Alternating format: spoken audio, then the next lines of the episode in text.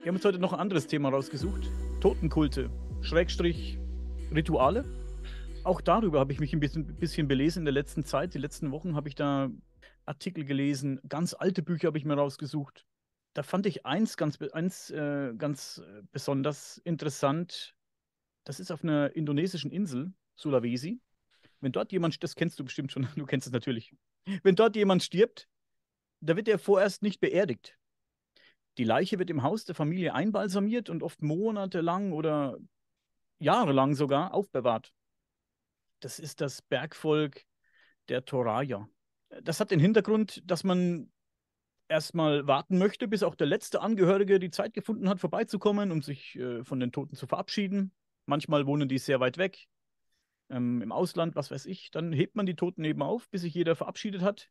Und manchmal ist auch nicht das Geld da für eine ordentliche Bestattung. Und auch aus diesem Grund werden die Leichen dann eben im Haus aufbewahrt. Keiner findet es eklig, keiner jammert. Für die ist es eine tolle Sache. Die Leichen werden äh, einbalsamiert und, und präpariert, sodass sie dann nicht ähm, so schnell verwesen. Ich glaube sogar auch für bestimmte Festlichkeiten wieder hervorgeholt, sodass die an diesen ja. Festivitäten mit teilhaben. So. Jetzt wird's wild. Jetzt wird's wild, ja. Genau, das, das, das habe ich auch gelesen. Der Verstorbene bleibt einfach erstmal im Kreis seiner Familie bis zum Tag X, bis dann Geld da ist oder bis alle sich verabschiedet haben. Dann wird er vergraben. Gibt es eine Beerdigung. Wenn diese Leute sterben, dann gibt es auch Tieropfer. In der Regel Büffel. Hahnenkämpfe werden veranstaltet, habe ich gelesen. Das, das, das Blut der Büffel ist also wichtig, denn es bildet offenbar die Brücke ins Jenseits für diese Leute. Deswegen ist das Blut so wichtig, dass da Blut fließt. Und es gab einen Bürgermeister, und als der gestorben ist, wurden verschiedenen Angaben nach 125 bis 300 Büffel geopfert für diesen Mann. Das ist schon eine Hausnummer, ne? Wenn da 300 Büffel abgeschlachtet werden für den Bürgermeister, das ist schon eine Hausnummer. Oh, bitte lass mich da nicht drauf antworten. Sag, was du zu sagen hast. Hau raus, wir wollen es jetzt. Also so ein ähm, Sterben von jemandem darf, finde ich, für sich stehen, wenn man da noch so viel Leid wie möglich mit hineinzieht, dann ist das für mich ja kritisch zu betrachten einfach, ne? Also äh, ja, ich verstehe diese Kulte auch, die es auch auf der ganzen Welt gibt, wo äh, nehmen wir jetzt mal auch bei den Mayas zum Beispiel auch, wo da auch viel Blut fließen muss, um diese Jenseitsbrücke irgendwie herzuleiten. Für mich ist das voller Schwachsinn, weil ähm, für mich veranlasst das nur noch mehr Leid und äh, dementsprechend steckt da für mich ein schlechter Kult hinter. Behandelt die Thematik, finde ich, nicht richtig, weil ähm, es muss nichts mit in Mitleidenschaft gezogen werden. Es darf alles sein gelassen werden. Und äh, wenn man bei, auch wenn dem Menschen einem wichtig ist und man trauert und so und man äh, da der Meinung ist, man muss dem irgendwo gerecht werden, finde ich es äh, fast schon egoistisch, da äh, anderes Leben mit zu involvieren, um für sich den Abschied irgendwie einfacher zu machen. Neben der Tatsache, dass da sehr viele Tiere geopfert werden, zu Ehren einer, einer bestimmten Person, ob es jetzt ein Büffel ist oder 300, finde ich auch, dass man damit Menschen ja auch höher stellt, besser macht als andere. Für den einen werden 300 Büffel geopfert. Wenn dein, wenn dein Opa stirbt, wenn du ein ganz normaler Dorfbewohner bist, sag ich mal, wird halt nur einer geopfert. Das stellt ja den Mann auf eine höhere Stufe. Das finde ich auch gerade in der Situation des, des, Sterbens sehr schade. Und nebenbei, natürlich tun mir auch die Tiere leid. Ich finde das, find das furchtbar. Ich finde es ja schon furchtbar, dass für unser Essen die Tiere sterben müssen. Ich bin jetzt kein Veganer oder Vegetarier. Ich esse Fleisch ich versuche ein bisschen bewusst Fleisch zu essen. Kaufe jetzt kein Billigfleisch, wenn dann Biofleisch, dass man wenigstens, auch wenn es trügerisch ist, so ein bisschen das Wissen hat, dass die Tiere ein gutes Leben hatten. Ja, ne? ja ich, ich war heute auch bei einem Kumpel, der hat äh, Wurst gemacht. Ich habe sie vorhin am Telefon erzählt. Der tötet Tiere nicht selbst, aber der zerlegt die selbst und nimmt die aus und verarbeitet das Essen. Ich war heute dabei, wie die Wurst gemacht hat. Ich finde es schon ein bisschen makaber. Du schneidest das Tier in tausend Teile, und eine Freude hat er dabei gehabt, mein Kollege. Das macht dem so einen Spaß. Das ist echt ein bisschen makaber dazu zu gucken. Der hat die Tiere zerschnitten in den Fleischwolf rein und dann, du zerlegst das Tier, machst es in kleine Würfel und schiebst es in seinen eigenen Darm. Das ist schon echt makaber. Das ist schon echt ein krasser Vorgang. Also weiß nicht, was ich davon halten soll. Aber wie gesagt, ich darf mein Maul gar nicht aufmachen. Ich esse selbst Fleisch. Ich darf da gar nichts sagen. Also ich versuche wenig Fleisch zu essen, bisschen bewusst Fleisch zu essen. Vielleicht lasse ich es irgendwann auch ganz sein. Ich brauche kein Fleisch. Ich bin egoistisch. Ich esse es, weil es schmeckt. Da bin ich ganz ehrlich. Ich esse, äh, in der Regel esse ich viel Geflügel. Ich esse wenig Schwein, Rind oder so. Ich esse, wenn es geht, äh, Geflügel.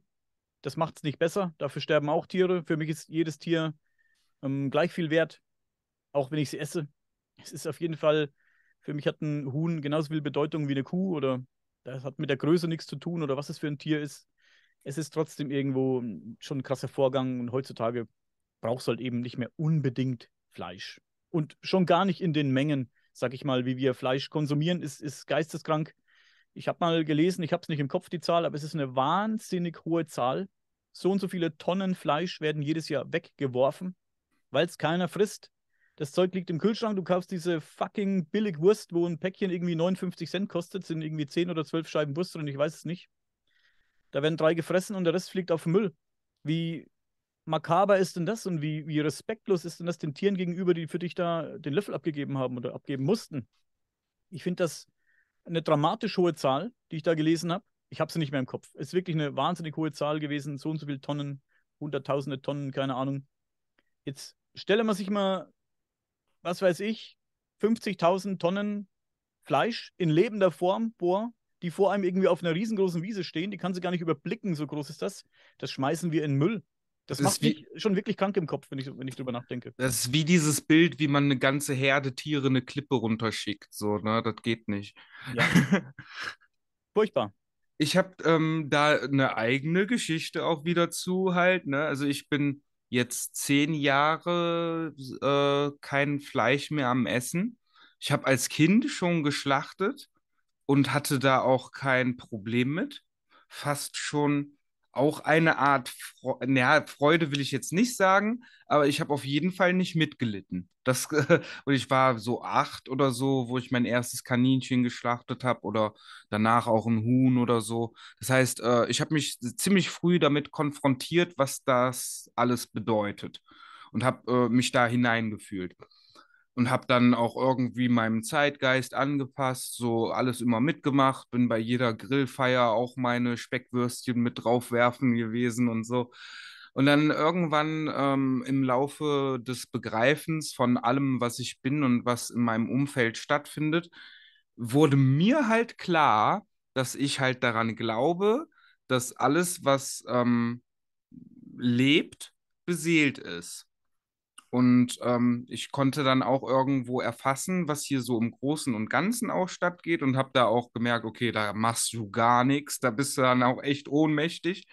Und dann ähm, bin ich halt dazu gekommen, dass ich dann gefragt, okay, was kannst du denn dafür tun, dass du ähm, besser mit dieser Situation umgehst? Und habe dann einfach von dem einen auf den anderen Tag für mich entschieden, okay, ich nehme mich jetzt einfach mal aus dieser Rechnung raus. Das heißt, äh, alles, was mit dem Thema äh, Tierverarbeitung und Fleischkonsum irgendwie zu tun hat, hat dann ab dem Moment mit mir nichts mehr zu tun, erstmal so. Damit unterstütze ich quasi meinen Glauben daran, dass alles äh, beseelt ist und irgendwo eine Existenzberechtigung hat. Ähm, das Einverleiben von ähm, niedrigeren Energieformen, um mein eigenes ähm, Voran Heranwachsen zu generieren, habe ich also ab dem Punkt ähm, irgendwie anders für mich hergeleitet. Und ab dem Moment hat sich auch direkt was geändert halt bei mir. Das war kein Prozess, sondern es war von einem auf den anderen Tag. Mhm. Und ähm, so Geschichten wie, dass ich in der Nacht vom Kühlschrank stehe und mir drei Scheiben Salami reinziehen muss, weil ich richtigen Heißhunger auf was Herzhaftes habe, hat sich ab dem Moment eingestellt. Herzhaft. Etwas, wo Herz anhaftet. Mhm. Also bei mir hat sich was geändert, seit ich so Mitte, Ende 20 war. Da habe ich eine Doku gesehen über einen Schlachthof und war so geschockt Und ich habe mir vorher keinen Kopf drüber gemacht. Ich habe auch Billigwurst gekauft oder irgendwie so eine Lasagne für 2,99, ein Kilo Lasagne für 2,99 oder diese Billigstwurst und mir nie einen Kopf drüber gemacht, woher das wohl kommt, dieses Essen. Habe ich nicht, bin ich ganz ehrlich. Habe ich auch nie vorher dafür Bewusstsein gehabt. Auch vom Elternhaus her nicht. Also, meine Eltern haben zwar beim Metzger eingekauft, heißt ja aber auch nichts. Heißt ja auch nicht unbedingt immer, wo die Dinge, wo die, wo die, wo die äh, Dinge herkommen. Ja, ich muss sagen, Mitte, Ende 20 hat sich da was geändert bei mir, seit ich diese Doku dann gesehen habe und aufmerksam angeguckt habe und gesehen habe, was das für ein Vorgang ist, wie die Tiere eben geschlachtet werden. Natürlich das Schlachten selbst fand ich grausam. Natürlich finde ich es grausam, das Schlachten selbst. Aber wie die Tiere dahin transportiert werden oder vorher schon leben müssen, wenn man es noch Leben nennen kann, ne? Und dann im Schlachthof noch geschlagen und getreten werden. Die kommen an mit gebrochenen Beinen und gebrochenen Rippen und was weiß ich nicht alles und sind schon, sind da schon halb tot. Und dann ist es so ein Abfertigungsprozess. Die werden wirklich der Reihe nach irgendwo reingeschickt, der Hals wird durchgeschnitten. Es ist so dieser, das ist so ein, wie wenn du in der Industrie arbeitest und ein Teil nach dem anderen rollt vom Fließband. Ne? So, so war dieser Prozess und so hat sich das für mich angefühlt, das Angucken. Und die Gesichter zu sehen von diesen Leuten, die das machen, so mit diesen ausdruckslosen Gesichtern. Also du musst schon wirklich eine harte Sau sein, um in so einem Schlachthof zu arbeiten und, und diesen Job zu machen, muss ich sagen. Also nicht im positiven Sinne eine harte Sau, ne? Weil da musst du wirklich abgebrüht sein. Ein, ein Lebewesen, egal wie groß jetzt, eine Kuh macht ja ein bisschen mehr Sauerei als ein Huhn. Aber ich frage frag mich gerade, ob in der Stellenanzeige für so einen Job da irgendwie auch aufgeführt ist, Empathielosigkeit als Voraussetzung oder so. Ja, es gibt Leute, die werden da, die wachsen da rein, die werden da rein geboren sozusagen. Also ich, mein Kumpel zum Beispiel, der daheim selbst äh, Wurst macht und, und man Reh schlachtet oder, oder ein Schwein ausnimmt und zerteilt, dem macht das Spaß. Der wollte das früher auch lernen, hat er da nicht gemacht. Jetzt ist er Maler dem macht das Spaß. Der, der tut das gerne. Also der, der, das ist für ihn so, so eine Handwerkskunst eben, ne? so ein Tier zu zerlegen. Ist es vielleicht sogar irgendwo. Du musst ja auch wissen, wo du was wegschneidest, völlig klar. Aber wir haben da dieses Schwein geholt, da habe ich ihm geholfen, dieses Schwein zu holen beim, beim Bauernhof. Der hat das ein paar Stunden vorher irgendwie oder eine Stunde vorher geschlachtet, getötet. Und wir haben das Schwein geholt. Das war schon ausgenommen, glaube ich, auf den Hänger gelegt. Da hat mir das Ding schon so leid getan. Und dann daheim den Fleischerhaken ins Bein und in den Fuß rein und aufgehängt und der hat sich seine, seine Teile da abgeschnitten. Ich fand den, ich fand das schon krass, mit was für einer Freude er da rangegangen ist.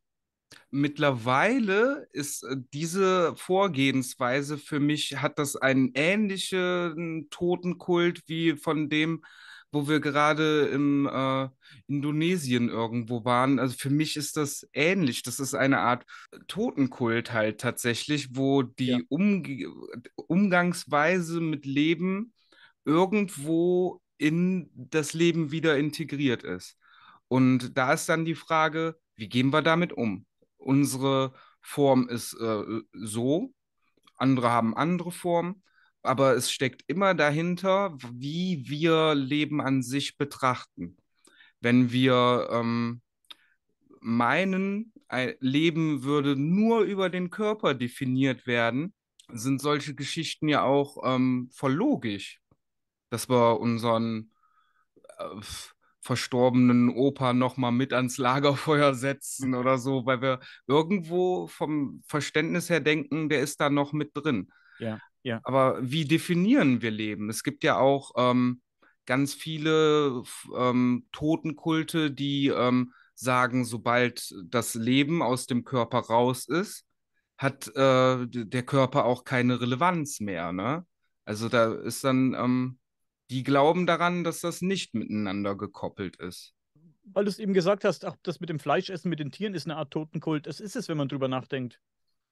Wir schlachten die Tiere, vielleicht nicht auf die humanste Art und Weise oft leider. Danach bereiten wir sie feierlich zu, legen sie uns schön geschmückt auf den Teller. Und dann gibt es ja Leute, die sich noch für ihr Essen bedanken.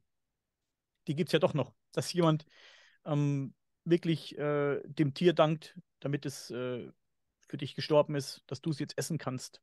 Das ist meistens dann in Gegenden, wo die Leute nicht viel zu essen haben, wo vielleicht einmal äh, im Monat ein Schwein oder eine Ziege geschlachtet wird. Die bedanken sich dann bei dem Tier. Es ist ja, es ist ja ein Totenkult. Und das hört sich jetzt krass an, aber ich spreche es jetzt mal so aus, wie ich es sehe. Ich bin jetzt zehn Jahre lang so weit, dass ich kein Fleisch mehr zu mir genommen habe.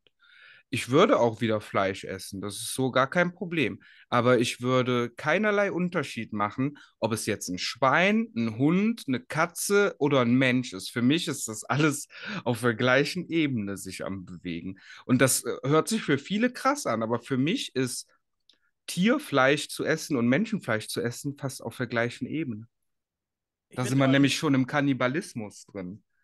Es hört sich ein bisschen verstörend an, aber wenn man drüber nachdenkt, hast du im Prinzip recht. Wie, ich höre Leute, die sich aufregen, dass in anderen Ländern Hunde und Katzen gegessen werden oder Affen oder was weiß ich. Fleisch ist Fleisch. Ne? Es ist nur, wir haben hier eben Katzen, Hunde als Haustiere, also darf man die nicht essen. Pferde. Jeder isst seine Wurstsemmeln mit dem Rindfleisch oder mit der, mit der Schweinewurst drauf.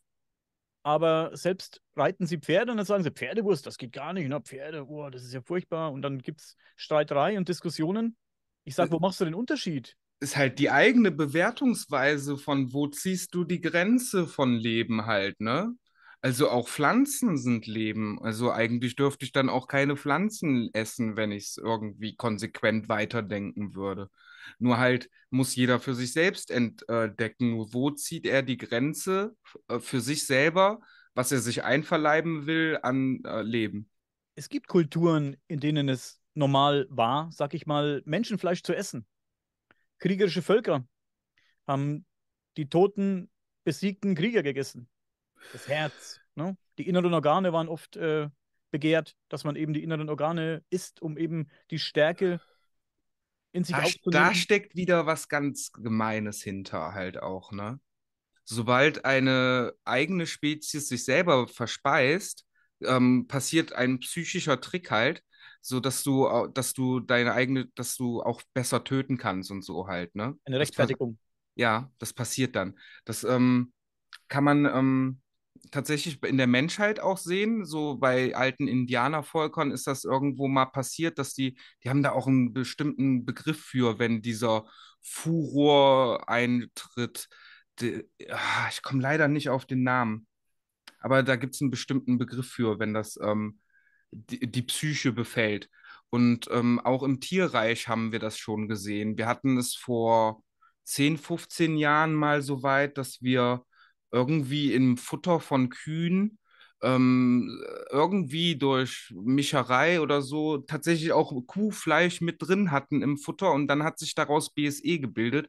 Sprich, man hat auch bei der Kuh gesehen, dass sobald sie sich selbst verspeisen muss, dass da ein psychischer Kniff irgendwo passiert, der dich aus dem Gleichgewicht bringt und du damit irgendwo nicht mehr in der natürlich handelst. Ja. Also durch die Einverleibung von anderen Lebewesen wird eine Entkopplung der Natur hergeleitet, dass du weiterhin deinen Egoismus frönen darfst und nicht äh, dich hinterfragst, was das alles bedeutet. Aber zurück nach Sulawesi. Menschen, die dort bestattet werden, werden im August ausgegraben und aus ihren Särgen rausgeholt. Für uns klingt es makaber, für die Menschen da drüben ganz normal. Die Leichen werden sauber gemacht, gewaschen, schön angezogen. Man steckt dem Opa auch mal eine Pfeife in den Mund oder eine Zigarette, dass er eine mit ihr rauchen kann. Dann werden Familienfotos gemacht, es wird äh, richtig fett gefeiert. Das ist schon ein krasser Totenkult für uns jetzt, für die Menschen ganz normal. Ist, ich, ich kann da auch, ähm, auch wenn es makaber klingt, ich, ich kann das nachvollziehen. Also, wie gesagt, man will eben, man weiß, der ist tot, ja, das weiß man. Er ist tot, aber nicht weg. Man will eben auch die Hülle sich nochmal angucken und, und, und näher kannst du jetzt natürlich den Verstorbenen äh, nicht wieder bei dir haben als, als so, ne? Als wenn du den mal rausholst und, und dir nochmal anguckst und mit ans Lagerfeuer setzt. dahinter steckt halt, also unser Trauermechanismus ist dahingehend, dass wir ähm, in Mitleidenschaft gezogen werden und ähm, wirklich mittrauern und ähm, eine schlechte Energie auch entwickeln, um denjenigen sein Leben zu würdigen. Da wiederum wird sich darauf konzentriert, was derjenige erlebt hat und was er in seinem Leben dargestellt hat und wird dementsprechend für das zelebriert und nicht aus egoistischen Gründen, dass derjenige nicht mehr da ist, sondern es wird das reine Leben desjenigen gefeiert. Also es ist eine unterschiedliche Energieform, die dahinter steckt. Das eine ist ein wohlwollendes, lebensbejahendes Loslassen und das andere ist ein ähm, egoistischer, mitleidender Trauerprozess, der auch negativ wirkt im Endeffekt. Also ich, ich weiß auch, dass das keiner bös meint. Aber ey, wenn ich da sonntags in meiner Familie äh, dazukomme und die alle eine Zeitung in der Hand haben und gegenseitig Todesbingo spielen, wen sie überlebt haben und sich daran ergötzen, ich muss das leider so sagen, das finde ich sehr makaber. Ich, ähm, merke ja auch, dass wenn da mal irgendwo einer geht, es kann sich gar nicht auf die positiven, lebensbejahenden Seiten konzentriert werden, weil nur dieser Groll in einem selbst, warum kann ich jetzt nicht weiter mit dem wirken, aufkommt. Alles andere ist da irgendwo drunter versteckt. Das mit dem Todesbingo kenne ich auch. Das, das kenne ich auch von hier. Da wird in der Zeitung geguckt, wer wieder gestorben ist. Jeden Sonntag, richtig? Man benutzt das zum eigenen Relativieren. Ja, richtig. ich finde eben auch die Art und Weise, wie wir hier Tote äh, unter die Erde bringen, das, das äh, gibt mir nichts. Das ist. Ich habe leider, muss ich sagen, schon einige Freunde von mir hinter mir gelassen. Ähm, Selbstmord, Autounfälle. Ein Freund von mir hat sich erschossen vor etlichen Jahren ich bin auch nicht auf die Beerdigung. Ich habe auch damals schon gesagt, da war ich 15, er war auch 15, 16, er war auch so 15, 16, ich glaube 16. Ich habe gesagt, ich gehe da nicht hin. Ich gehe da nicht hin, guck zu, wie seine Eltern, seine Mutter, der Vater war auch schon tot, sein, seine, seine Angehörigen traurig ums Grab stehen, alle, alle weinen und, und klagen, was verständlich ist. Natürlich ist es verständlich ist eine sehr schlimme Sache, vor allem wenn jemand so geht. Ne? Wenn jemand jetzt natürlich stirbt, sehe ich das wieder ein bisschen anders. Wenn jemand wirklich mit 90 Jahren oder so stirbt, dann hat er in der Regel ein gutes Leben gehabt, ein langes Leben gehabt, alles, alles erlebt und gesehen, vermutlich. Ich, ich gehe da nicht hin, wie gesagt, ich gucke mir das nicht an. Ich, ich habe den im Kopf, wie er war. So behalte ich den auch hier, ne? Das gibt mir mehr. Ich will, ich will auch nicht die Erinnerungen von so einer Beerdigung äh, mit mir rumtragen müssen. Wie diese Stimmung will ich nicht äh, in mir aufnehmen und, und äh, abspeichern irgendwo im, im Hinterkopf. Das ist eben diese Stimmung, die mir so bei diesen, bei diesen hiesigen Beerdigungen so missfällt. Die Leute, es kommen auch zu so einer Beerdigung, ich sehe es ja, wenn jemand im Dorf stirbt, da geht jeder hin. Vor allem die älteren Menschen, die gehen dann aus Anstand hin, sagt man dann. Aus Anstand gehen wir halt hin. Ich habe mit dem nicht viel zu tun gehabt, aber aus Anstand gehen wir halt hin. Ich habe dem in meinen 80 Lebensjahren keine Ahnung, fünfmal im Dorf gesehen und, und Hallo gesagt, vielleicht mal zwei, drei Worte gewechselt, also gehe ich aus, aus Anstand zur Beerdigung hin. Warum? Warum, denke ich mir dann. Das sind dann äh, 120 Menschen auf der Beerdigung. Die letzten fünf Reihen unterhalten sich übers Wetter und übers Mittagessen. Da geht keiner der Sache wegen hin. Die, die einzigen, die der Sache wegen dort sind, sind die, die nächsten Verwandten. Die stehen um das Grab rum und, und heulen sich die Augen aus. Ne? Der Rest, der kommt einfach nur, es sind Schaulustige, das muss man echt so sagen. Das sind ganz, ganz viele Schaulustige dabei. Hm, ja, es ist auch ein bisschen hart. Aber äh, du hast schon recht irgendwo. Das sind ähm, oberflächliche Umgehensweisen, damit die ähm, den wahren Kern auch irgendwo voll verschleiern auch. Und die, die Umgehensweise, wie wir die halt so haben da, die ist ja sehr, sehr, sehr oberflächlich und äh, kann noch nicht mal den wahren Kern erfassen. Das funktioniert nicht. Und äh, die denken dann, sie haben damit ihrer Schuld Genüge getan. So. Also für die ist das, in deren Weltbild ist das dann ähm, schlüssig und das reicht auch. Aber ähm, was das verursacht, da stecken wir halt alle drin. Also alle, die sich davor scheuen, ähm, alles wahrhaftig und ähm, alles an, zu betrachten, die äh, verteilen das auf andere Schultern halt so, ne? Es sind ja Sachen, die ich erlebt habe, selbst erlebt habe auf solchen Beerdigungen. Deswegen gehe ich auch nicht hin. Nicht mehr. Natürlich war ich auf der einen oder anderen Beerdigung, war ich auch. es ist, für mich ist es wie Sonntag in die Kirche gehen. Du wirst gesehen, dass du in der Kirche warst. Das ist ja, das habe ich, hier haben wir das oft, ich kenne es aus dem eigenen Elternhaus noch von früher, Oma und Opa. Die gehen Sonntag in die Kirche, damit die Leute nicht sagen können, du warst nicht da. Guck mal, der war Sonntag nicht in der Kirche. Der, guck mal, der hat bloß zwei Euro im Klingelbeutel geworfen. Ich habe zehn rein, ich habe fünf rein. D-Mark waren es damals noch das ist, so ist das für mich, so eine Beerdigung. Ich, ich, das macht mich ja regelrecht wütend manchmal sogar. Ich will nicht jeden jetzt schlecht reden, der auf eine Beerdigung geht. Jeder darf natürlich äh, dahin gehen und darf natürlich ähm, handeln, wie er möchte. Das ist mein Empfinden. Ich empfinde das eben so. Ich mag auch vielleicht auch falsch liegen, aber vielleicht auch nicht so ganz. Ne? Für mich ist das einfach wie Sonntag in die Kirche gehen. Ich möchte, wenn ich mal sterbe und wirklich jemand das Bedürfnis hat, mich einzubuddeln und äh, da eine Feier abzuhalten, das soll bitte wirklich nur kommen, wer das wirklich möchte wer mich kannte, wer mich mochte und der dahin kommen will, um sich von mir zu verabschieden, wenn er das machen möchte. Wenn es nach mir geht, ist mir egal, wo die mich hinlegen, wenn ich gestorben bin. Ich, ich stelle meinen Körper gerne auch der Wissenschaft zur Verfügung. Die dürfen mich von mir aus plastinieren, die dürfen mich äh, verbrennen, die dürfen mich einbuddeln, möchte ich nicht so gerne. Im Prinzip ist es mir egal, die können mich für irgendwelche Forschungszwecke auch unter so ein Gitter legen, wo mich dann die Würmer zerfressen, wo sie mich dann alle jede Woche zweimal fotografieren, wie, wie weit äh, der Fortschritt ist. Das ist mir egal. Ich möchte aber wirklich, dass nur Leute kommen, die sich von mir verabschieden möchten, wirklich von mir verabschieden möchten, die, die wirklich mir nahe standen. Und das sind halt dann auch nicht wirklich viele, ne? Ich, ich, ich, ich will halt dann auch, wenn ich vielleicht tot bin, das sage ich jetzt, wenn ich tot bin, ist es mir vermutlich egal. Diese Heuchlerei möchte ich eben nicht haben, ne? Äh, welche ähm, Festivität wäre dir denn am liebsten, dass ähm, gemeinschaftlich in das Trauern hineingegangen wird und äh, ja zusammen geweint wird? Oder wäre es für dich angenehmer, wenn jeder nochmal eine Geschichte über dich erzählt, wie er dich empfunden hat in deinem Leben und man sich auf das Positive und das irgendwie feiert? So, was wäre da für dich die angenehmere Weise? Das ist eine schwierige Frage. Die schwierig ich habe nur schwierige. Ja, ich merke schon. Das ist eine schwierige, die ist schwierig zu beantworten, die Frage. Denn ich habe es ja auch so gemacht, als, wie gesagt, Freunde von mir leider verstorben sind durch, wie gesagt, Selbstmord, Unfall, Krankheit, alles Mögliche. Ich habe das mit mir ausgemacht. Daheim. In, da, wo ich mich wohlfühle.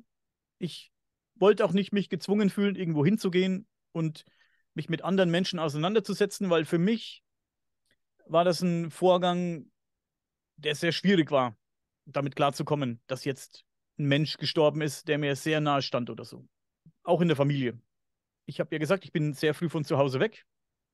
Ich schweife mal wieder ein bisschen aus. Ich bin sehr früh von zu Hause weg und habe schon seit vielen Jahren mit meiner Familie nichts mehr zu tun. Da ist einfach so sehr der Keil dazwischen, dass es eben sehr schwierig ist, sag ich mal. Ne? Fast wie gestorben, ja. Leider, muss man so sagen. Ne? Nicht nur deren Schuld, auch meine Schuld, ganz klar das hat sich eben so dermaßen hoch. Ich war halt auch jung und dumm, muss man sagen. Ich war dumm. Heute würde ich anders reagieren. Ich würde, was soll ich sagen? Ich sage immer, Leute, bleibt in Kontakt, ruft euch an. Man weiß nie, wann es vorbei ist. Ich habe Freunde von früher noch, mit denen hatte ich früher so viel Kontakt. Heute höre ich von keinem mehr was. Nur wenn ich mich melde. Ne?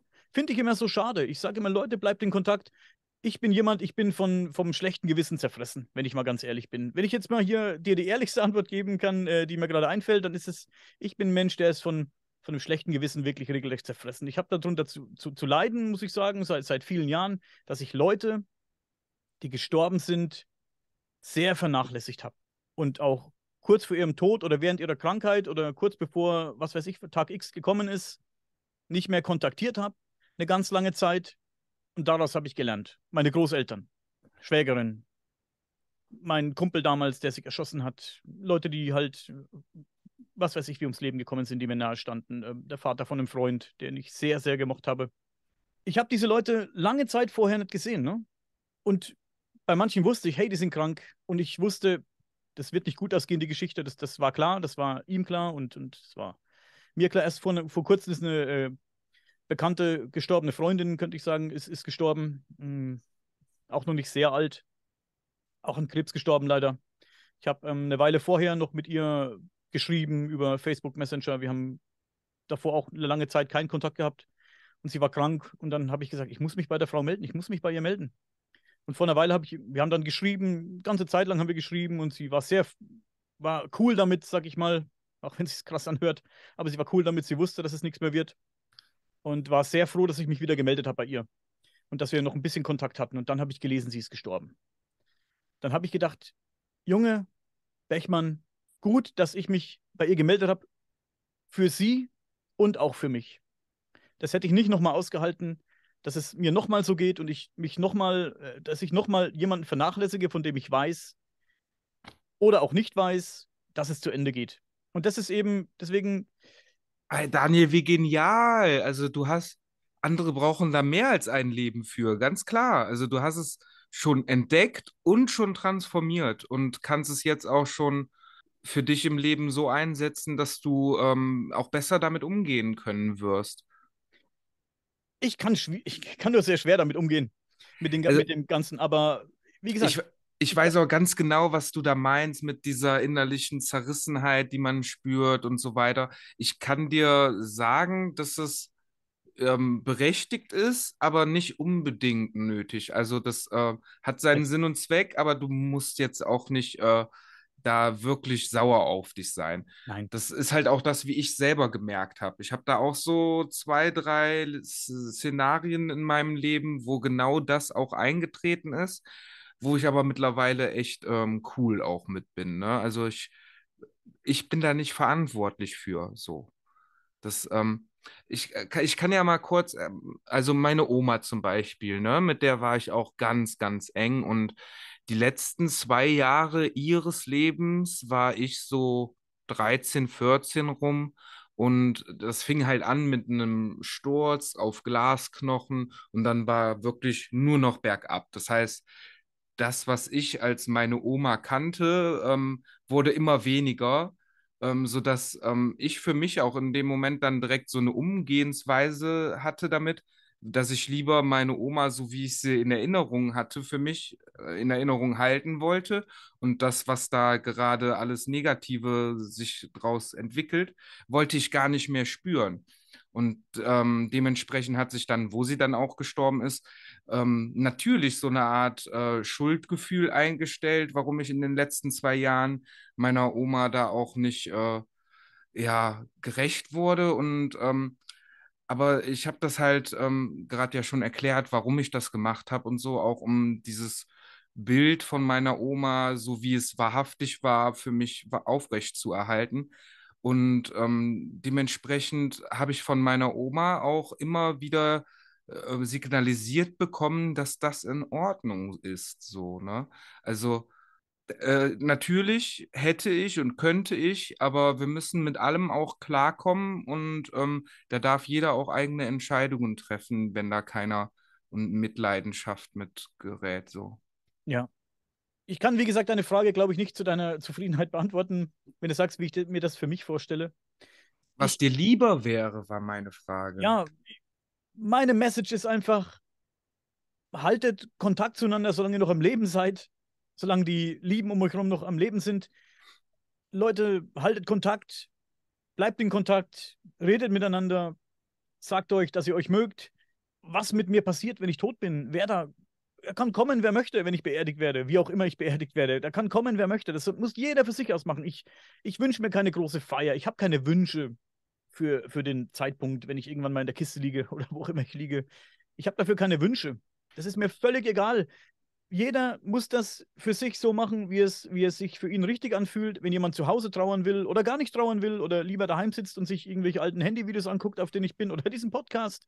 Solange es echt ist, ne? Es muss echt sein, das ist ja. das.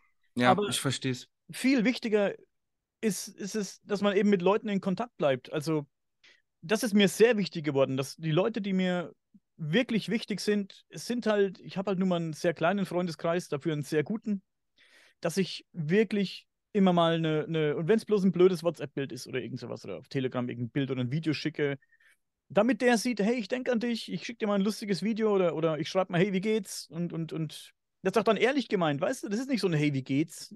Äh, was, ne? Kannst du mir helfen? Sondern es ist ein Hey, wie geht's? Ich will wissen, wie es dir geht. Ja, ich will wirklich wissen, wie es dir geht. Oder ich rufe einfach, wenn ich auf Arbeit bin, auch wenn ich viel zu tun habe, einfach mal jemanden an. Ich rufe einen Kumpel an, Ich weiß, der wurde jetzt an den Beinen operiert, mein Kollege, da rufe ich mal an und, und frage mal, wie es verlaufen ist oder was weiß ich. Wie gesagt, durch dieses Ja. ganze schlechte Gewissen und diese schlechte Erfahrungen habe ich eben gelernt, dass, wie wichtig es ist, dass man an Leuten festhält. Und, und wie gesagt, was mit mir ist, wenn ich nicht mehr bin, das muss jeder für sich entscheiden. Ich habe keine Wünsche für, mein, für, mein, für den Tag meines Ablebens oder für die, für die Trauerfeier oder was. Ich habe keine Wünsche. Ich wünsche mir, dass jetzt, wo ich noch hier am, äh, auf meinen Beinen stehe, dass da alles cool ist und dass ich damit mit jedem äh, so gut wie es geht im Reinen bin, mit, mit allen und, und ähm, Kontakt habe. Das ist viel, viel wichtiger als das, was dann auf irgendeiner Trauerfeier passiert. Das ist mir völlig egal, wenn ich ganz ehrlich bin. Wird Ja. mir dann noch egaler sein, wenn ich, da auf der Pritsche liege.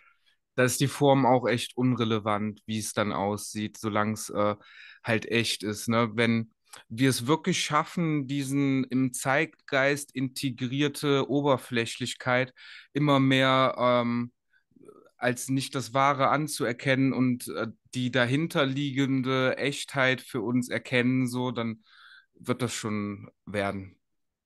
Ja, um die Antwort vielleicht doch noch ein bisschen rauszuformen, wenn ich mir schon was aussuchen könnte, müsste, dann lieber was Fröhliches. Ich würde mir dann nicht wünschen, dass jemand äh, rumsitzt, in einer Depression versinkt, weil ich nicht mehr da bin, sondern eher wirklich dann gute Gedanken hat, mich im Kopf behält, wie ich war. Ähm, ich würde mir zum Beispiel niemanden angucken, wie er im Sarg liegt. Ich wusste, wie der ausgesehen hat vorher. Ich will nicht, äh, ich will nicht irgendwie die, die tote Hülle sehen, die, wo die Augen eingefallen sind und was weiß ich. Gibt mir nichts. Mir würde das nichts geben. Ich war früher als jugendlicher Kreuzträger auf dem Friedhof. Ich habe die Toten in der Gefriertruhe angucken müssen, da musste ich meine Klamotten drauflegen. Und dann, Ich wenn der Sarg offen war, habe ich mir die auch angucken müssen, weil ich mit dem Kreuz davor stand. Ich habe da nie verstanden, was das den Menschen gibt. Aber natürlich, ein gewisses Verständnis habe ich schon. Es gibt Leute, die möchten das einfach. Die brauchen das auch. Das ist, das ist mir klar. Mir gibt's nichts. Ich habe ja auch so viel Klarheit in mir, dass ich mir einen zweijährigen Sterbeprozess nicht angucken muss. Ja. Habe ich ja eben erzählt. Ja. Und ähm, diesen Sommer ist es auch zu einer äh, Situation bei mir gekommen, die war auch schwer für mich zu ertragen. Aber ich habe sie direkt so transformiert für mich, dass es direkt ging dann auch, ne? Ähm, ich habe ja diesen Ort der externen Steine seit so drei Jahren für mich entdeckt. Und da gibt es einen Menschen oder gab es einen Menschen, der war so, der ist Astronom, äh, Arnold hieß er. Und ähm, das war so ein Mensch, der hat sich jeden Abend dahingestellt mit einem Wanderstock an einem bestimmten Stein und hat einfach Menschen angequatscht, ob die ähm, Lust auf eine Nachtwanderung haben, weil der kennt da das ganze Gebiet und das hat er einfach so offen frei für jeden angeboten halt, so der Arnold halt. Und das war so eine der engsten Bezugspersonen von mir da und wir waren halt so und äh, ich habe da zwei Jahre meine Kreise gezogen und ihr, irgendwann wurde er dann jetzt krank mit einem Gehirntumor letzten Sommer und ähm, er berichtete mir das auch. Und ähm, ich bin auch in, mit ihm in Kontakt geblieben und ich habe ja jetzt auch diese Podcast-Geschichte angefangen und da wäre er halt auch ein sehr spannender Interviewpartner gewesen und deswegen hatte ich ihn deswegen auch mal gefragt. Und äh, dann so eine Woche, bevor er dann jetzt wirklich gestorben ist, schrieb er mich nochmal an und wollte unbedingt mit mir reden und auch nochmal äh, eine Art Podcast aufzeichnen auch. Und ich habe das auch gar noch, nicht gespürt gehabt und ich habe halt in der Woche nicht drauf geantwortet. Und dann ist es halt dann auch schon passiert, dass es dann zu spät war. Und da musste ich dann halt auch mit umgehen. Ich habe die Chance halt verpasst, drauf zu antworten und äh, dem Raum auch ähm, da zu legen, dass äh, eventuell was ausgesprochen werden könnte, was noch auf der Seele lag und so. Ich bin dann halt auf de ab dem Moment bin ich ähm, direkt zu den externen Steinen gefahren, habe mir zwei, drei, vier Tage Zeit genommen, mir auch nichts anderes vorgenommen und habe äh, jede Stelle, mit der ich mit ihm verbunden war, aufgesucht und äh, bin alle meine Gedanken über ihn abgegangen, habe ein kleines Kerzchen hingestellt, bin dann auch zu ihm seiner Beerdigung gegangen und äh, habe halt äh, diesen Prozess direkt in mir verwandelt, sodass ich in den drei, vier Tagen dann auch keinerlei Groll mir in mir hatte, weil ich alles so gut äh, angegangen habe. Heißt, ich habe mir den Moment für die Freude genommen, ich habe mir den Moment für die Trauer genommen. Ich habe mir den Moment genommen, mit anderen Menschen, die ihn kannten, mich über ihn auszutauschen, sodass man äh, ja die Bilder einfach nochmal abgleichen kann und somit ihn nochmal ins Gedächtnis ruft dementsprechend ähm, ist mir in diesem Prozess dann auch jegliche Last genommen worden, die sich im Vorfeld da irgendwo eingestellt hatte. Das war für dich. Es könnte ja auch so ein Prozess sein, von dem wir vorhin gesprochen haben, um das für dich eben gut zu machen, dir in Anführungszeichen gut zu reden. Für dich selbst, für dein Gewissen. Du hast dein eigenes Gewissen beruhigt, indem du das gemacht hast. Du weißt halt nicht, wie das Ganze für ihn ist. Und das sind meine Gedanken, die ich bei der Sache habe, weil ich mit sowas große Probleme habe, mit der Vergangenheit, mit den Leuten, die ich hinter mir lassen musste, was so an mir frisst. Klar könnte ich mir das auch so einreden, könnte mir das schönreden, könnte Dinge machen, die du tust. Aber ich in meiner Welt, in meiner Gedankenwelt, ist es eben nicht so einfach. Ich erwarte nicht, dass das jemand versteht. Viele können es vielleicht nachvollziehen, viele nicht. Erwarte ich auch nicht. Da kann man sich auch tot diskutieren, das ist mir völlig klar. In meiner Gedankenwelt kommt das nicht vor. Ich werde damit leben müssen. Für mich ist es schlimm. Für mich wird es auch immer schlimm sein. Ich muss einfach leben, bis ich sterbe. Entweder es, äh, ich habe alles richtig gemacht oder eben nicht. Es ist eben schwierig zu bewerten, das Ganze, ne? Äh, ja, und ähm, dann dürfen wir auch ein bisschen von der Bewertung wegkommen wenn es denn so schwierig ist zu bewerten, dann dürfen wir es auch ein bisschen loslassen, weil die Vergangenheit ähm, ist erstmal schwer veränderbar. Deswegen ist ähm, alle jeglicher Gedankengang, die Vergangenheit ändern zu wollen, fast schon überflüssig. Ähm, es geht sich darum zu erfassen, ähm, wo man gegenwärtig steht und was ähm, transformierbar und verwandelbar äh, ist. Und ähm, da gehört die Vergangenheit als ähm, Verständnisebene dazu. Nur abänderbar ist die so nicht. Nur man kann das als Werkzeug benutzen, um in Zukunft weniger davon aufkommen zu lassen. So mache ich das ja im Prinzip auch. Ne? Ich, ich erwarte nicht, dass es für mich besser wird im Kopf, aber ich ähm, verhindere, dass es wieder passiert, sag ich mal. So gut wie es eben geht, werde ich verhindern, dieselben Fehler nochmal zu machen oder so. Es könnte natürlich auch so eine Art unterbewusste Selbstbestrafung sein, dass du eben so ein schlechtes Gewissen hast, dass du der Meinung bist, du musst dich jetzt dafür bestrafen, dass du so viel, äh, dass du das gemacht hast. Ne? Kann natürlich auch sein. Ich weiß es nicht. Wie gesagt, ich bin kein Psychologe und selbst ein Psychologe ähm, kann nur von außen auf meinen Kopf gucken. Ne? Der steckt nicht in mir drin und der äh, weiß nicht, was in mir vorgeht. Was ist denn der Gegenspieler von bestrafen? Belohnen. Gnade. Gnade. Ich weiß. Ver verzeihen. Wie gesagt, es sind komplizierte Gedankengänge. Vielleicht macht es keinen Sinn, lang drauf rumzureiten. Ich kann natürlich mir verzeihen für egal, was ich gemacht habe. Ich kann mir das schon verzeihen. Ich kann mir das einreden, dass alles cool ist und dass alles äh, gut ist. Aber ich, wie gesagt, ich weiß nicht, wer wo noch in welcher Form existiert und wie derjenige das sieht, dass ich das gemacht habe, so wie ich es gemacht habe. Weißt du, wie ich meine? Das mhm. sind halt meine Gedankengänge. Ich kann natürlich mir verzeihen, ich kann mir einreden, hey, ich, wie du sagst, ich gehe nochmal an so einen schönen Ort und mache mir nochmal meine Gedanken um den Menschen. Das ist schön, das ist schön, das soll man noch machen.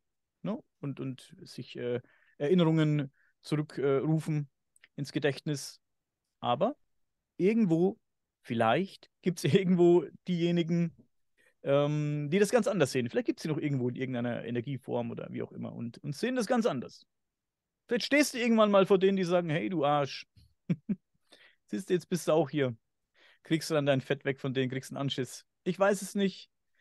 Ich werde es vielleicht irgendwann rausfinden oder auch nicht. Ohne das ist mir, ist für mich das alles Ganze nicht schlüssig. Ja. also da gehe ich stark von aus, dass wir alle auf genau das reflektiert werden, was äh, nochmal zu betrachten gilt. Ja. Jetzt sind wir aber ganz weit abgeschweift. Ach, es geht, ne? Es ist ähm, alles ein gewisser Totenkult. Wie gehen wir mit ähm, Lebewesen um, die die Energieform wechseln halt, ne? Und für uns nicht mehr ähm, greifbar in der gleichen Existenzform sind. Lass uns mal über diese Himmelsbestattungen sprechen. Die fand ich schon immer sehr spannend. Okay, ja, ich würde ähm, nur kurz nochmal so ein äh, ja, einbringen, ähm, was aus der Popkultur halt, Guardians of the Galaxy 2, wo Yontu da beerdigt wird, da wird er auch halt so in Sternenstaub hinübergeschickt und dann gibt es ja auch so Feuerwerk und so. Das, ja, stimmt. Das ist eine coole Szene, so an Himmelsbestattung halt. Ja, auch eine Himmelsbestattung, wenn du so siehst, ja. Aber du meintest was anderes und äh, du darfst gerne anfangen. Ich meine nicht, dass ich mich mit einer Rakete ins Weltall schießen. Wäre auch geil, wäre auch eine geile Art, bestattet zu werden. Ab ins Weltall mit mir, mit meiner Hülle. und hoffen, dass du eine Art Pilz für einen anderen Planeten wirst. Wer weiß, wo ich lande. Wir rauchen Daniel. Das wäre geil. Raucht mich, trocknet mich und raucht mich. Diese Himmelsbestattungen, die werden vor allem im buddhistischen Tibet durchgeführt, habe ich gelesen. Aber auch in Indien oder in der Mongolei zum Beispiel. Im Tal des Buddha werden die Toten abgelegt und teilweise regelrecht zerlegt. Die werden zerlegt. Nicht regelrecht, die werden zerlegt. Dort laufen Männer rum mit großen Messern und zerteilen die Leichen. Dann kommen die Geier angeflogen und fressen die Toten. Die Geier sollen die Toten in das sogenannte Bardo tragen. Es ist ein Ort, an dem die Verstorbenen auf ihre Wiedergeburt warten. Es ist so eine Zwischenstation offensichtlich für die Menschen dort. Auch hierbei, finde ich ganz interessant, werden die Leichen etliche Tage zuvor im Haus behalten und bekommen dort auch symbolisch Essen und, und Getränke gereicht. Symbolisch natürlich. Und ein Priester kommt dann und der liest Verse aus dem Buch der Toten vor, um die Seele anzuregen, den Körper zu verlassen. Tibetanische Totenbuch, ja. ja. Dann gibt es noch in Mumbai, in Indien, gibt es eine ähnliche Variante der Himmelsbestattung. Hier werden die Leichen allerdings nicht so auf den Boden gelegt und zerstückelt, die werden in die sogenannten Türme des Schweigens gelegt. Und auch dort kommen dann Geier und, und, und Raben und was weiß ich, jede, alle, alle möglichen Vögel kommen dann und fressen die Leichen und tragen sie somit eben in den, in den Himmel. Man legt die Tiere auch in, den, in die Türme, glaube ich, um zu verhindern, dass Landraubtiere kommen. Ne? Also man will nicht, dass irgendwelche Landraubtiere kommen und sich an den Toten vergreifen, denn die Leute dort glauben, dass, durch die, dass dadurch die vier heiligen Elemente verschmutzt werden. Finde ich eigentlich, auch wenn es ein krasser Vorgang ist, aber es passiert ja im Prinzip auch nur mit deiner Hülle, es, es, es, ist natürlich wieder was, was sich für uns hier in, in, in unseren Gefilden sehr makaber anhört. Stell dir vor, du wirst auf den Friedhof getragen, wirst zerhackt und dann kommen die Vögel und die Ratten und die Katzen und die Hunde und, und holen dich. Ich finde, es steckt ein sehr interessanter und schöner Gedanke dahinter, finde ich. Ne, die möchten, dass du eben in den, in den Himmel, ins Jenseits getragen wirst von, von Vögeln. Finde ich schön. Es passiert ja nur, ich meine, deine Hülle ist tot. Äh, bei uns ist es äh, halt nur noch mal eine Stufe weiter strukturiert, ne? Also bei uns äh, wird das halt dann noch über Würmer, Käfer erst aufs Vogelreich übertragen, aber im Grunde ja. genommen ist halt genau das Gleiche. Am Ende kommen wir vermutlich alle an denselben Ort. Kennst du ähm, die ähm, Glocken, die manchmal um Buddha-Statuen drum sind? Ja. Es gibt da auch so eine gewisse Pyramide irgendwo, die auch ziemlich groß ist. Da sind ganz viele von diesen Glockendarstellungen und das ähm, hat im alten, Vima äh, im alten Indien auch den Vimana-Bezug halt, der Jenseitsflugmaschinen halt und ähm, dass ähm, diese Glockenform mit dem Aufstiegsprozess zum, ja, da wo wir alle hinkommen, irgendwo zu tun hat ja. Das scheint wohl so zu sein. Und auch die Merkaba, das Symbol der ähm, Zusammenkunft der männlichen und weiblichen Energie, die zusammen diesen Stern bilden, soll auch auf diese, dieses innerliche Raumschiff hindeuten. Interessant. Ich frage mich, wo das Ganze herkommt. Auch diese, auch diese Totenkulte mit den Himmelsbeerdigungen wo kommt das her? Wie, wie ist es entstanden, frage ich mich. In den meisten Kulturen wurden die Menschen eben eingegraben oder, oder verbrannt, ne? Nun ja, ich denke mal, dass ähm, der Mensch schon immer äh, ein Wesen war, was sich teils als das materielle und teils als das geistige Wesen begriffen hat. Mal mehr, mal weniger. Und alles, was wir da so an Phänomenen auf der Welt haben, ist immer so eine Art Überbleibsel davon. Es gibt ja auch, ja, so im Amazonas-Bereich, da gibt es äh, auch ähm, gewisse ähm, ja, Gruppierungen von Menschen, die Schrumpfköpfe mit sich tragen. Ja. Das hat auch was mit Besiegung äh, oder ähm, Eroberung und so zu tun. Das heißt, dass man sich über etwas gestellt hat. Da sind wir wieder bei dem Einverleibungsphänomen halt, ne? Ich habe einen äh, Kollegen, ich habe es ja am Telefon schon erzählt heute, der hat Schädel gesammelt. Schädel, die waren dann wahnsinnig dekoriert. Oder es gibt Schalen aus äh, Schädeldecken. Gibt es Schalen, wo du Sachen reinlegen kannst, essen, was weiß ich. Kannst du Kekse reinlegen. Mir war gar nicht bewusst, dass man die Sachen ganz normal kaufen kann. Also, du kannst es einfach kaufen. Solche Dinge. Echte ja. Menschenschädel. Ich meine, ich weiß nicht, was da für Papierkram dranhängt, aber man darf diese Dinge kaufen. Es ist, es ist äh, unglaublich war das für mich. Der hat da alle möglichen Knochen zu Hause gehabt in seiner Vitrine. Drei, vier verschiedene Schädel. Er hat mir da ein paar Bilder geschickt. Vielleicht hänge ich die mal an hier. Die waren verziert und auch diese, diese Schalen aus, dem, aus der Schädeldecke, ich fand das so makaber. Aber dann habe ich mir gedacht, da wird sich ja irgendjemand was dabei gedacht haben. Ich weiß nicht, ob das, ob das auch irgendwelche besiegten ähm, gegnerischen Kämpfer vielleicht waren oder warum man das gemacht hat oder ob das wirklich Leute waren, die von Rang und Namen waren und die man damit ehren wollte. Das weiß so. ich leider nicht, aber. Pass auf, was ich dir jetzt für einen Kreis schließe, Daniel. Jetzt, das hatten wir im letzten Gespräch halt.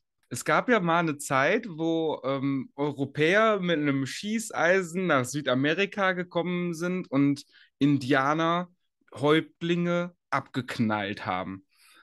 Ähm, es gab jemanden, der ist als so der Oberhäuptling von den von irgendeinem Indianerstamm bekannt. Der nannte sich Geronimo. Da gibt es auch noch ähm, kulturelle Überbleibsel, Lieder, Geschichten und so weiter, aber das gilt als geschichtliche Figur, dieser Geronimo. Dieser Schädel von diesem Indianeroberhaupt liegt im Skull and Bones Club im Keller als anbetungswürdiges Objekt. Wow. Und da sind wir in der Universität vom Yale im Kellergebäude und wieder beim Totenkult. Das heißt, mit Totenkult ist immer auch eine gewisse Machtdemonstration drin. Das heißt, wer hat hier wen besiegt? So, wer hat wem einverleibt?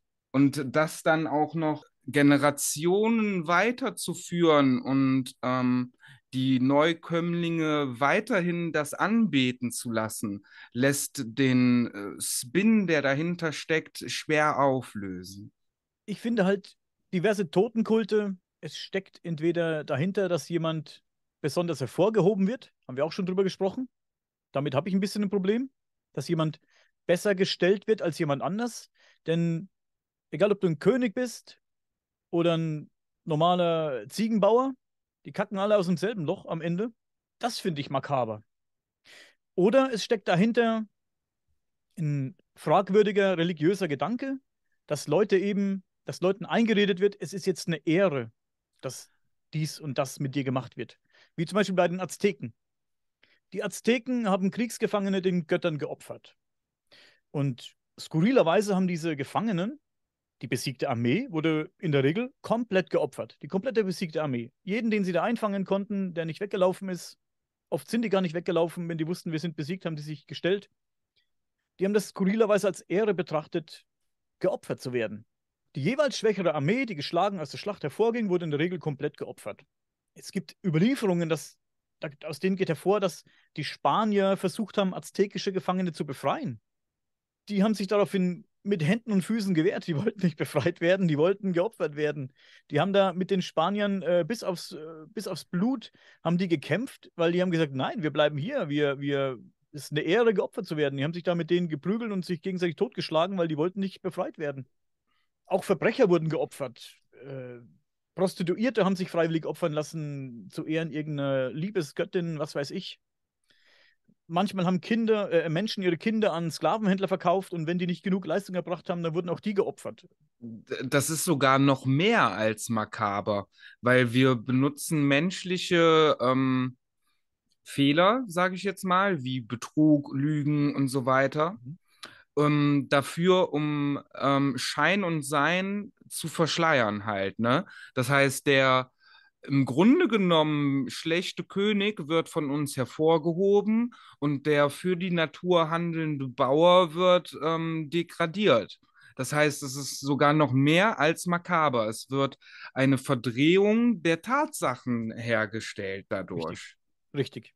Zur Herrschaftszeit der Azteken wurden in ganz Mexiko 250.000 Menschen geopfert pro Jahr.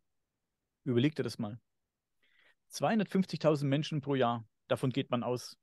Also wie tief dieser Glaube doch war, dass das, was man tut, richtig ist und wie viele, wie viele hunderttausende Menschen man in der Herrschaftszeit der Azteken geopfert hat, nur, was heißt nur damit, die haben ja daran geglaubt, dass die, dass die Ernte passt, ne? dass die Libido passt, zum Beispiel, und dass, dass äh, das Leben weiterläuft was, was steckt denn für ein Glaubenskonstrukt dahinter?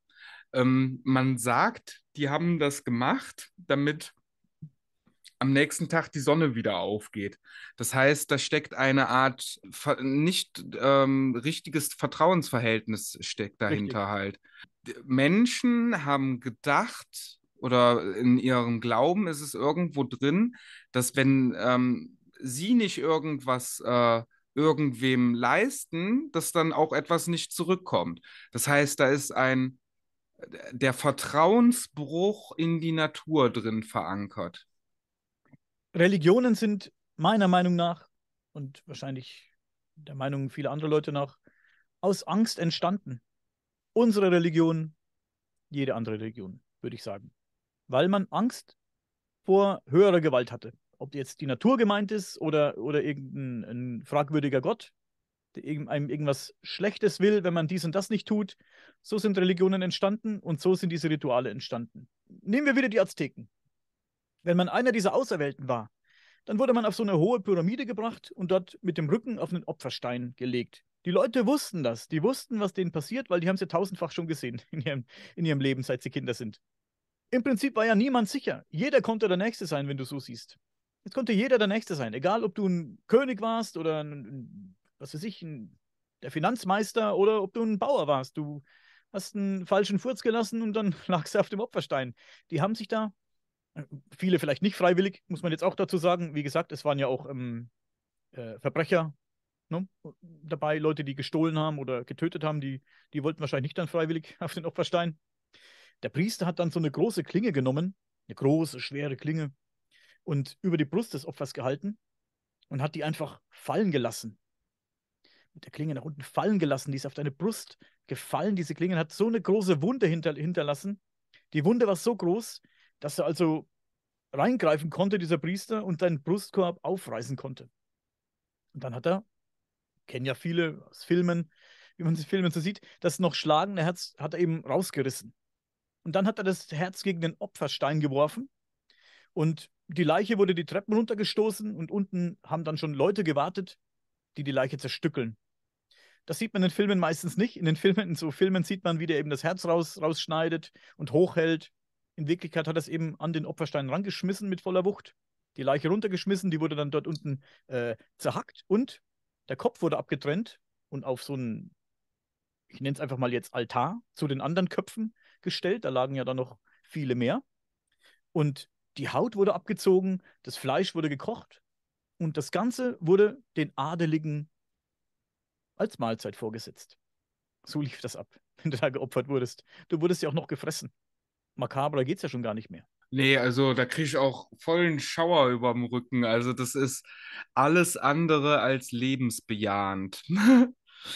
und zuerst haben die Adeligen von dir bekommen, von deinem Fleisch, und dann wieder die Niedergestellten die haben dann zuletzt was abbekommen. Wie im Tierreich. Erst kommen die großen Starken und haben sie die Bäuche voll geschlagen mit deinem Fleisch und dann hat der Rest was gekriegt. Also Kannibalismus war bei den Azteken um, ähm, auch an der Tagesordnung, kann man sagen. Also die wurden äh, verwertet, die Leichen. In dem Kreis von all diesen schlimmen Dingen vielleicht noch das Positivste an der ganzen Sache, dass du nicht irgendwo in eine, in eine Güllegrube geworfen wurdest, wo du dann verfaulst, sondern dass wenigstens noch, noch irgendwie einen, einen Zweck hattest, dass eben jemand, äh, vielleicht ein armer Bauer, was zu essen hatte, ne? Natürlich finde ich das nicht. Für mich ist das die umgekehrte Form von lebensbejahend halt, ne? Also du ermächtigst dich da auch für Sachen, wo, äh, boah, wer, wer weiß, wo das alles karmisch endet. Also ich würde da lieber die Finger von lassen. Natürlich, deswegen sind wir auch froh, dass es das nicht mehr gibt in der Form. Für mich stellt sich halt bei sowas immer wieder die Frage, und das zeigt eben, wie stark und kann man auch auf andere Sachen projizieren. Roland Kernstock hat vor einer Weile die Frage gestellt, wofür diese Param äh, Pyramiden, wofür diese riese, riesengroße Plackerei, wenn sie denn wirklich händisch gebaut wurden, weiß man ja nicht. Wofür diese Plackerei? Wofür? Wofür richtet man Pyramiden nach irgendwelchen Himmelskonstellationen äh, äh, aus? Wofür? Wofür, sagt er. Ja, weil eben der Glaube so dermaßen tief war, dass man auch fucking 30, 50, 100, 150 Jahre an so einer scheiß Pyramide gebaut hat. So tief und so fest war der Glaube. Heute hast du ja tausend Ablenkungen. Die Leute, der, der Glaube von den meisten Leuten heutzutage ist nicht mehr so stark. Viele, ich kenne Leute, die sind religiös, die gehen in die Kirche, die beten da, die werfen was in den Klingelbeutel und, und, und vielleicht liest der eine oder andere mal daheim in der Bibel, wenn es ihm nicht gut geht oder wenn es ihm gut geht. Aber so tief wie der Glaube früher war, ist er heute nicht mehr. Heute sagen wir, ach, so eine kleine Sünde, ne? Wenn du mal dies machst und mal das machst, was du eigentlich nicht machen sollst, mal irgendwie äh, eine Zeitung aus, aus einem Kiosk geklaut, was weiß ich, ist nicht so schlimm. Kleine Sünde. Früher haben sie dafür, wie ich gerade gesagt habe, deine Pumpe rausgeschnitten, haben sie gegen einen Stein geschlagen und haben dich gefressen. Klar würde heute keiner mehr eine Pyramide mit der Hand bauen weil in niemanden von uns mehr dieser Glaube so tief sitzt, wie er halt damals bei den Menschen war. Die hatten so wahnsinnig Angst vor den Naturgewalten, vor den Naturgöttern oder vor irgendwelchen Göttern. Die Angst war so tief und so fest verwurzelt, dass man eben übermenschliche Leistungen vollbracht hat. Wozu meiner Meinung nach auch gehört, dass du da äh, zu Hunderttausenden jedes Jahr Menschen abschlachtest, weil du Angst hast, dass dich der Blitz beim Scheißen trifft oder so, ne? Beim Erkennen vom äh, Glauben, ähm, was ja jeder machen darf, so, ne? Ist es halt auch möglich, manipuliert zu werden, ne? Also, ähm, je nachdem, was man für ein Glaubensverhältnis hat zu äh, Gott oder wie auch immer, ne? Da ist es dann wirklich auch möglich, äh, dass sich aus der geistigen Welt da was zwischenschaltet, ne? Also nur weil sich jemand, jemand als Gott ausgibt, heißt das nicht, dass das wirklich Gott ist, so, ne? Ja. Sondern äh, da gibt es wahrscheinlich ähm, Zwischenstufungen, wo ähm, auch Mächte ihr Unwesen treiben können, die eher nicht göttlich positiv wirkend sind, sondern die ungreifbare geistige Welt hat wahrscheinlich auch irgendwo negative Aspekte, die äh, von uns verwechselbar das Gleiche ist. War auf jeden Fall sehr interessant heute. Interessante Themen bequatscht, krasse Themen, brutale Themen.